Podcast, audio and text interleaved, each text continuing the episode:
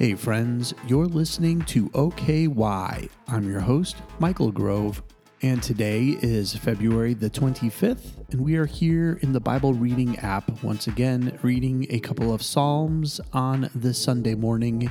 So follow along if you can. Otherwise, let me read this over you, and in the end, I'll give you a few thoughts before we end our time together. Here we go, starting in Psalm 19.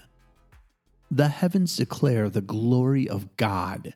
The skies proclaim the work of his hands. Day after day, they pour forth speech. Night after night, they reveal knowledge.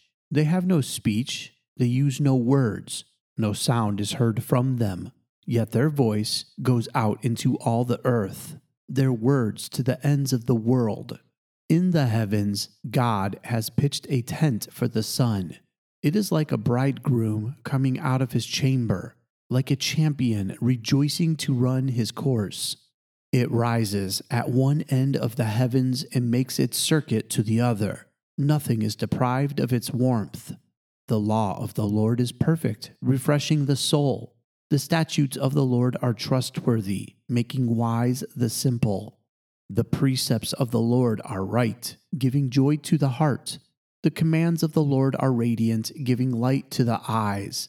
The fear of the Lord is pure, enduring forever. The decrees of the Lord are firm, and all of them are righteous. They are more precious than gold, than much pure gold. They are sweeter than honey, than honey from the honeycomb. By them your servant is warned. In keeping them there is great reward. But who can discern their own errors? Forgive my hidden faults. Keep your servant always from wilful sins. May they not rule over me. Then I will be blameless, innocent of great transgression. May these words of my mouth and this meditation of my heart be pleasing in your sight, Lord, my rock and my redeemer. Psalm 20 May the Lord answer you when you are in distress. May the name of the God of Jacob protect you. May he send you help from the sanctuary and grant you support from Zion. May he remember all your sacrifices and accept your burnt offerings. May he give you the desire of your heart and make all your plans succeed. May we shout for joy over your victory and lift up our banners in the name of our God. May the Lord grant all your requests. Now, this I know the Lord gives victory to his anointed. He answers him from his heavenly sanctuary with the victorious power of his right hand. Some trust in chariots and some in horses, but we trust in the name of the Lord our God. They are brought to their knees and fall, but we rise up and stand firm. Lord, give victory to the King. Answer us when we call. This concludes the reading for today. Let me give you a quick thought before we end our time together. So, I want to go back to Psalm 19 because the way it starts is pretty profound. King David starts by talking about the glory of God and how all of the heavens declare this glory. Think of the natural wonders you have seen in the sky or in nature all around you. This is what David's talking about.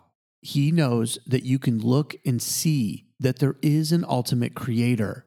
Nobody has to tell us that when we look at something as marvelous as the stars in the night sky. King David even goes on to talk about the sun and how it starts at one end and goes to the other.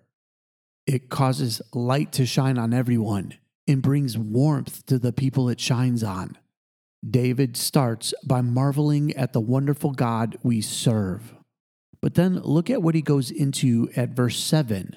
He goes from talking about this magnificent creation to the law of the Lord is perfect, refreshing the soul. The statutes of the Lord are trustworthy, making wise the simple. The precepts of the Lord are right, giving joy to the heart. The commands of the Lord are radiant, giving light to the eyes. The fear of the Lord is pure, enduring forever. The decrees of the Lord are firm, and all of them are righteous. See what he did? He went from marveling at this natural wonder around him to understanding the importance of God creating with order. God is a God of order.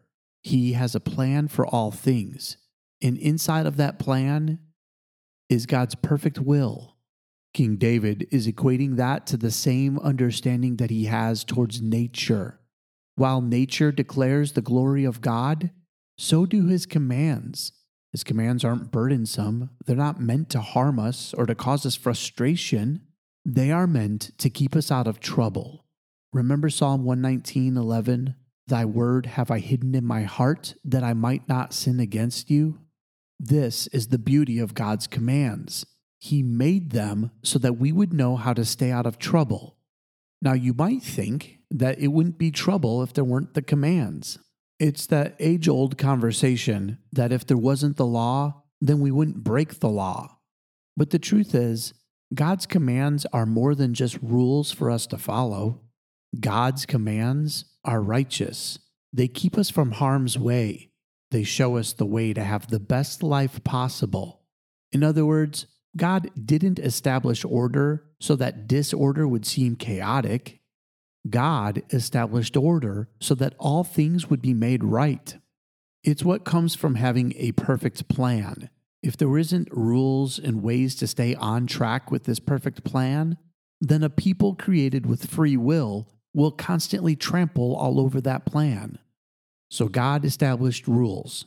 He made laws and decrees, not to make your life difficult, but so that you could understand the way to life. No, you don't have to follow those rules and laws and commands. But if you want the best life possible, you will have to fall in line with what that order looks like.